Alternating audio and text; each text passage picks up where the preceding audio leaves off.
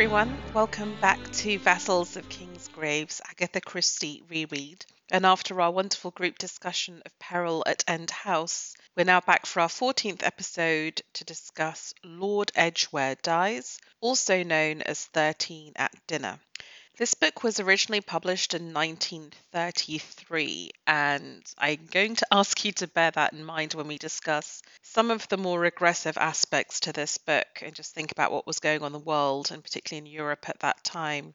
I think this book is a very important one. I don't think it's one of her best mysteries, but if you're looking at Agatha Christie as someone to explain changing social mores throughout the 20th century, this is a very important one, not only because of what it shows you of what was being thought at the time and deemed as socially acceptable to say, but also because of how the book has been censored or not as the decades have passed. So we'll get into that in due course.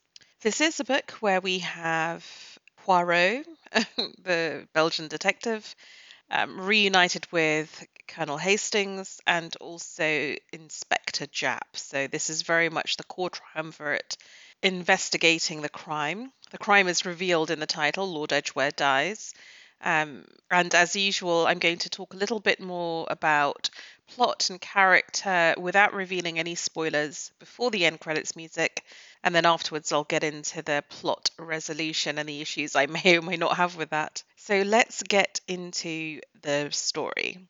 The, the book opens with a theatre performance um, and then goes into a dinner at the Savoy and a couple of commissions for Poirot. So the theatre performance is being given by Carlotta Adams, who in real life is a quiet girl with a low, pleasant voice and, quote, a kind of personified soft agreement. So very passive in real life, very reserved, but on stage she is an amazing mimic. She can switch her whole physical presence and her voice to different ages, sexes, um, to take on people from low stations of life and the aristocracy, all sorts of foreign characters. And she's an absolute sensation. She's playing sold out shows. She was apparently based on an American actress called Ruth Draper, who Agatha Christie had been to see shortly before writing this book. And you can really feel that vividly in the way that Christie describes the brilliance of this performance and the respect for Draper slash Adams' artistry. And it's really wonderful to read. Part of her act is to do impersonations, and one of the people that she impersonates is a American actress called Jane Wilkinson, who is in the audience. And Jane Wilkinson is tremendously beautiful, we're told, very charismatic. She has a husky, low voice, and she's almost irresistible to men. And she has married into the British aristocracy a man called Lord Edgware, who is going to die. Um, very early on, Poirot gives a character sketch of her. He says, oh, sorry, very early on, Hastings gives a character sketch of Lady Edgware. She's almost always referred to actually as Jane Wilkinson, which is also interesting. Um, through the eyes of Poirot, and he says, quote, I doubt if she could play a small part adequately, or even what is called a character part. The play must be written about her and for her. Such people go through life in great danger, he goes on to explain, because they are quite monodirectional. You know, they want what they want when they want it, and that can lead them into dangerous situations. So we rev- we get a lot of reveal about Lady Edgware. And being told that offstage Lord Edgware is not a nice man, one can see that she might have a good motivation for his murder. In fact, she tells us so in the first few pages of the book. After the theatre performance, they go for dinner at the Savoy. There's a little party in her rooms. And she says uh, very clearly to Poirot, who she drags off for a commission, that please go and speak to my husband. I want a divorce. I want to marry someone else.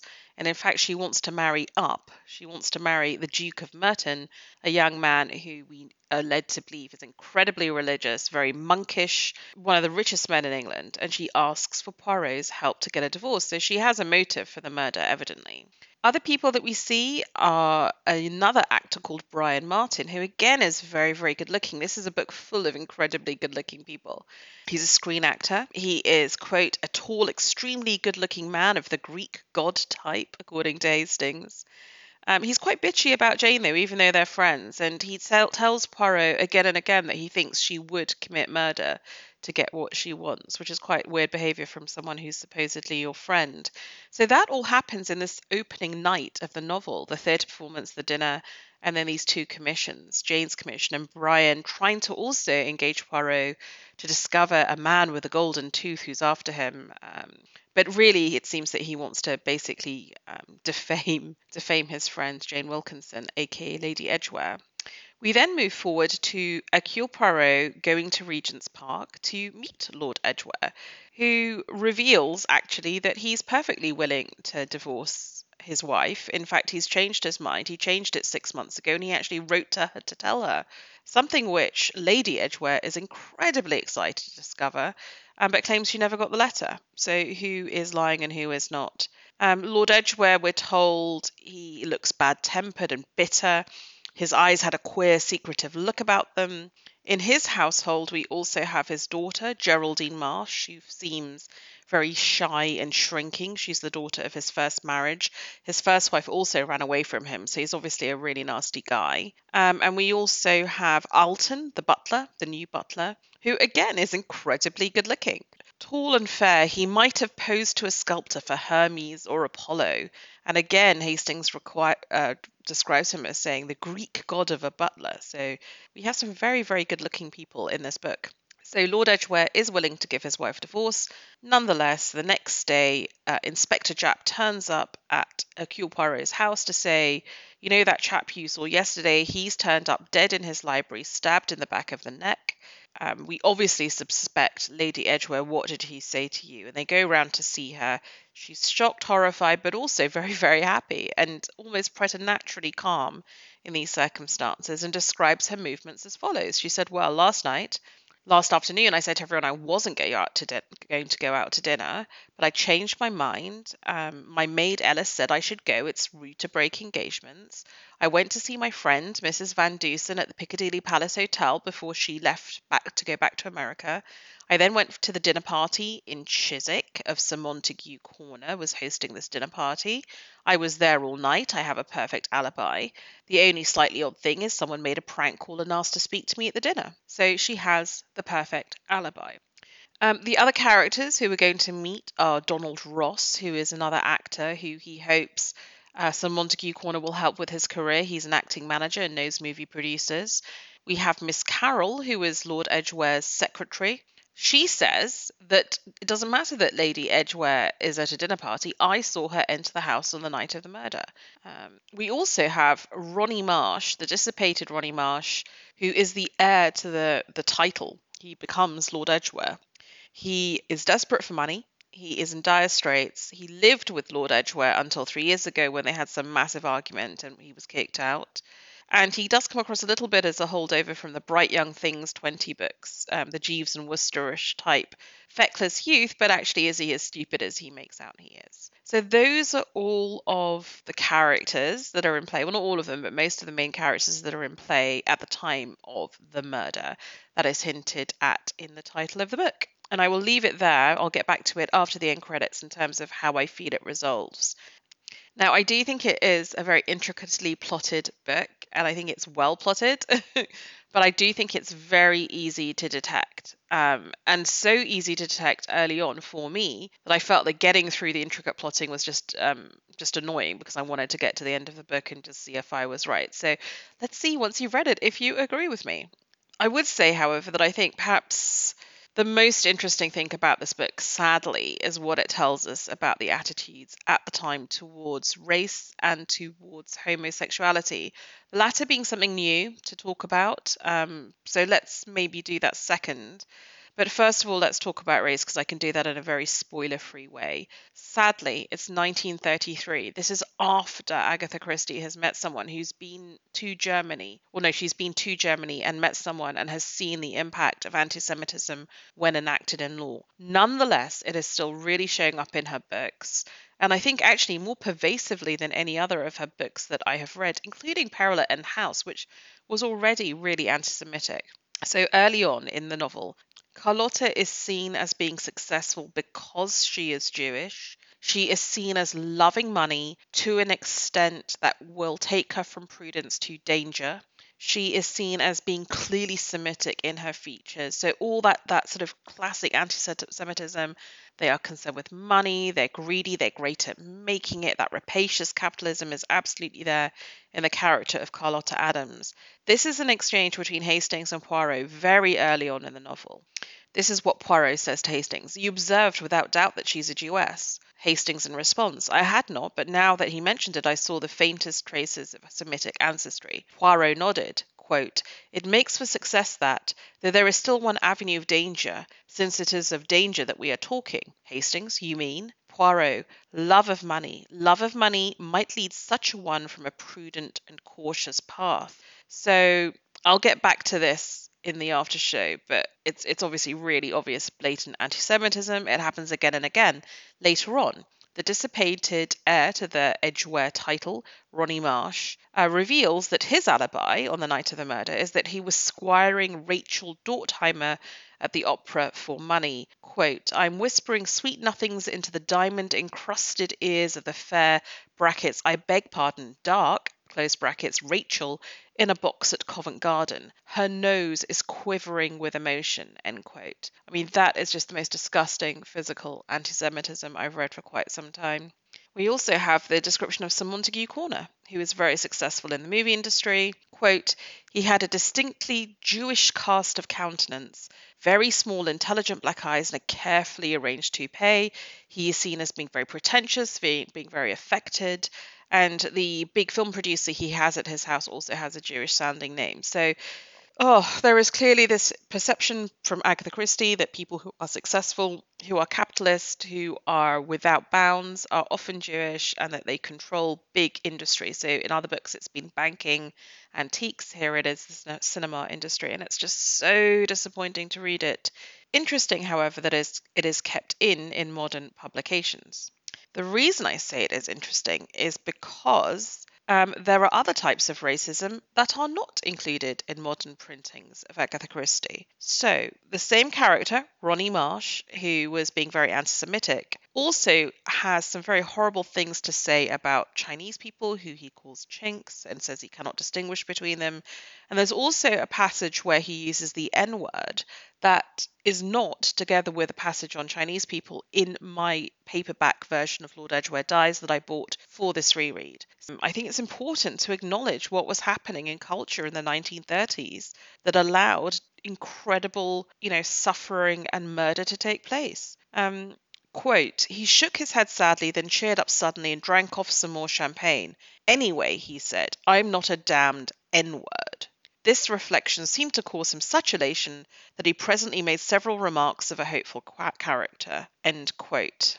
Obviously, I find it incredibly sad here that Agatha Christie is showing anti Semitic and racist remarks um, in fairness, that you know some of them are in the mouth of Ronnie Marsh, so maybe Agatha Christie doesn't reflect those. But I think it's very hard on the anti-Semitism when it's so pervasive and it's in the it's in the mouth of Hastings and Poirot, her protagonist. You cannot say that she's trying to critique it.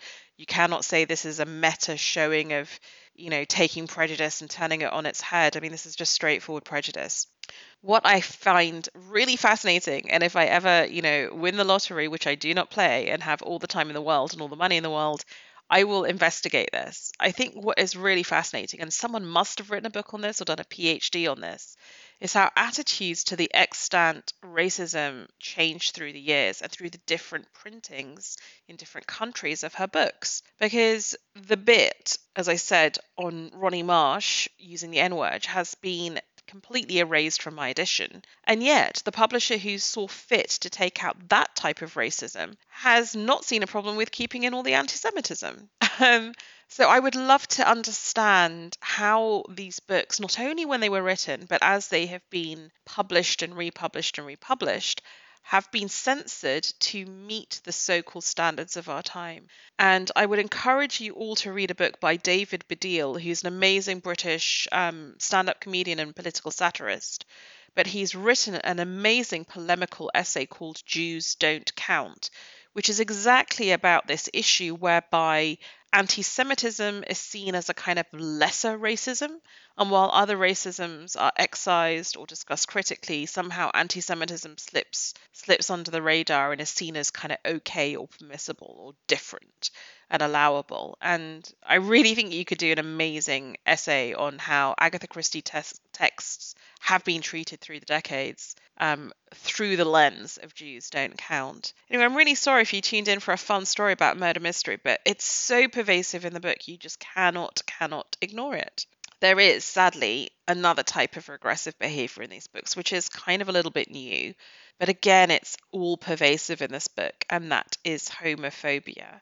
And it is a bit tricky here because we are going to have to interrogate the use of the word queer which I know some people find as offensive as the N word or as uh, you know the C word for Chinese people, the K word for um, African people in South African novels that Agatha Christie has written. Um, but let's talk about the word queer because at the time it was obviously in common use as it is now as meaning odd or spoiled. So you would say someone's queered the pitch, someone's messed up the pitch. Um, it, it was a it was a word and still is, I think, in England, used to describe strange behaviour, odd behaviour. But evidently, it had also come to be used to describe homosexuals, and obviously pejoratively, that they are not normal, they are not default, that they are somehow less than or other or corrupted from what should be. And I think the first written, someone will correct me, I'm sure, the first written um, use of this was in one of the transcripts of one of the Oscar Wilde of the Oscar Wilde trial in the 1880s. So certainly by the 1920s and 1930s, the word queer was very slippery and had multiple meanings. Now here's where it gets gets really interesting. Um, I'm going to discuss what is going on with this. Oh, can I do it without doing spoilers? So when it comes to the character of Lord Edgware, he is described as such. Um, in the first chapter where we meet Lord Edgware, the used the word queer is used about him about 20 times in the chapter. First of all, his wife says of him, quote, he should never have married anyone. I know what I'm talking about. I just can't describe him, but he's queer, end quote. Uh, when we meet him in person through the eyes of Hastings, quote, his eyes had a queer, secretive look about them. This is what Hastings has to say about the butler, who is incredibly good looking and turned up six months ago, not uncoincidentally when Lord Edgware suddenly decides to give his second wife a divorce. Quote, vaguely effeminate, and I disliked the softness in his voice. We then go on to conflate the fact that Lord Edgware is probably gay, is probably having a relationship with his butler, with sexual fetishes and perversions. So it's almost like just the sheer act of being homosexual now has to be conflated with, with being sadistic and perverted. So on the bookshelves behind Lord Edgware are books on Casanova and the Comte de Sade. Poirot says, quote, I imagine he practices many curious vices. End quote. Is this just being homosexual? Is this sadism? He's meant to have treated his daughter, Geraldine Marsh, very cruelly. We then discover, as Inspector Japp, sorry, Chief Inspector Japp starts investigating the murder, that the butler, quote, seems he's mis- mixed up with a couple of rather disreputable nightclubs, not the usual thing, something a great deal more recherche and nasty, end quote. Clearly, I think Agatha Christie is trying to imply that Lord Edgware is gay, that he has fallen in love with the butler or is having a relationship with the butler and now wants the second wife out of the way. However, the reason I think this is homophobic is because I do believe it carries over into confusing and conflating homosexuality with sadism, cruelty, and perversion. And that would have been, I expect, very much of its time. It's interesting that this has not been taken out of the book either, although the N word has been, so that's apparently okay to show still. Um, again, fascinating, but really horrific. Okay, I'm realizing this short episode is turning into rather a long one, but here we go. This is also a book where we have not one, not two, but three, count them, three adaptations because it's Hercule Poirot, so we always get adaptations with him. The first was actually released only a year after the book came out in 1934. It's a British black and white film directed by Henry Edwards and stars Austin Trevor as Hercule Poirot and uh, the much married Jane Carr as um, as Lady Edgware. It is one of three films that was made by Twickenham Studios in the 1930s. They were what were call, called quota quickies. This is when the British government made you make and show British made films. and they were really worried about Hollywood taking over the British film industry. So they were trying to encourage local production. Um, you can actually just watch it on YouTube if you just punch in Lord Edgware Dies 1934. It will come up in full. It's an hour and 15 minutes long. Um, I think it's actually pretty good. What's kind of shocking is that Austin Trevor is not fat and does not have a moustache as Hercule Poirot. Um, pretty much everyone else has a moustache though, so maybe he's trying to stand out. He's actually quite suave and handsome, I thought.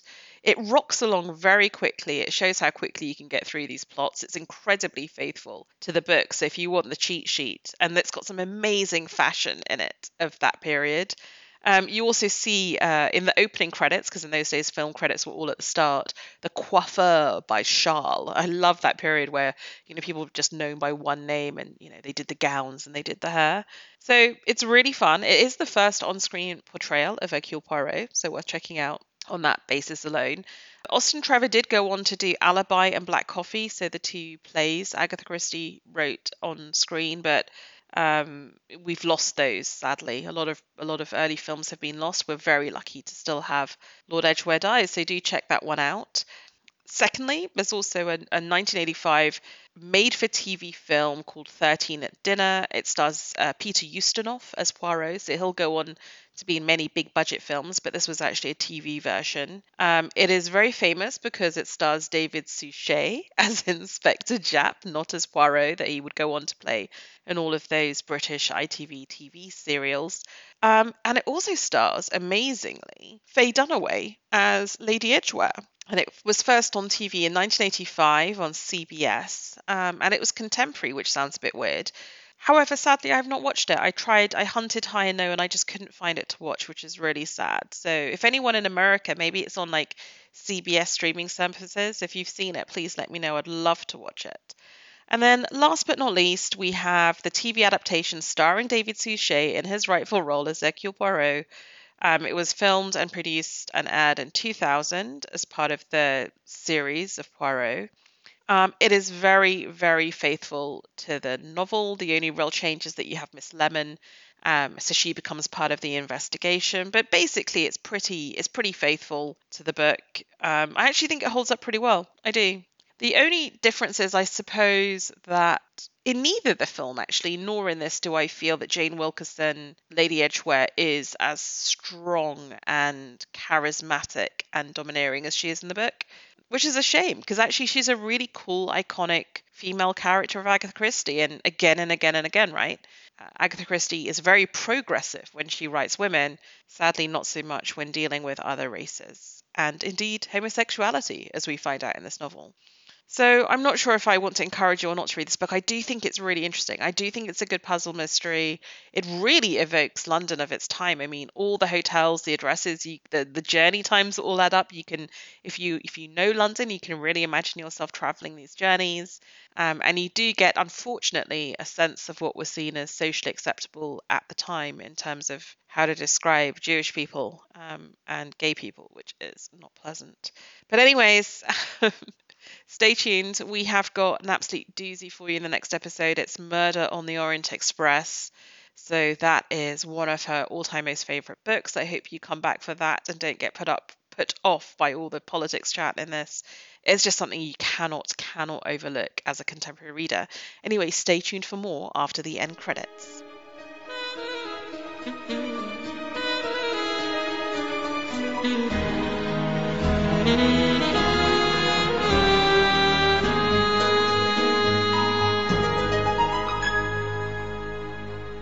Okie dokie, so we are back and we are now going to be spoiler filled. I think this one is very, very easy to solve. And it's especially easy to solve if you've been doing an Agatha Christie read- reread because you know that anyone who's an actor or who has acting talent is not to be trusted and is probably impersonating someone at some point or other.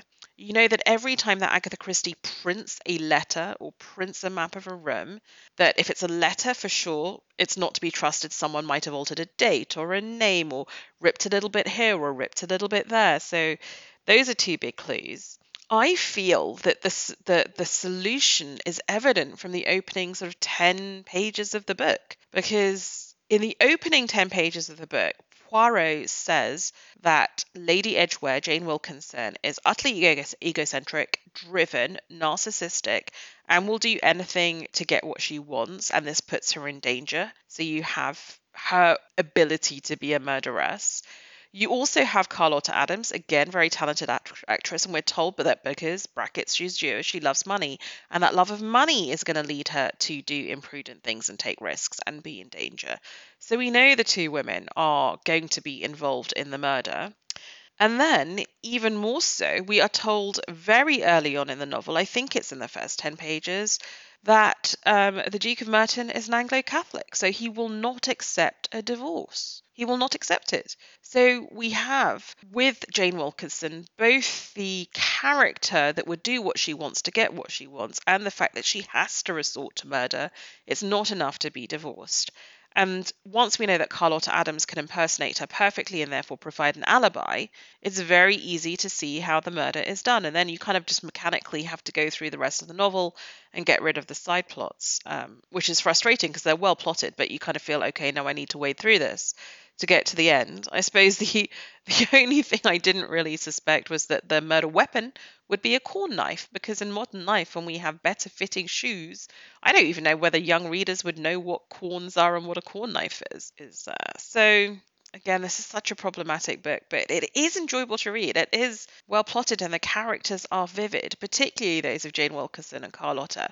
But my God, it is problematic as a read, and even more provocative in what it tells us about contemporary publishing and what they deem it is acceptable to publish and not publish in the year of our Lord 2022. Anyway, on that rather grim and portentous note, um, let's close out this episode and come back next time for the deliciously wonderful, subversive, brilliant Murder on the Orient Express.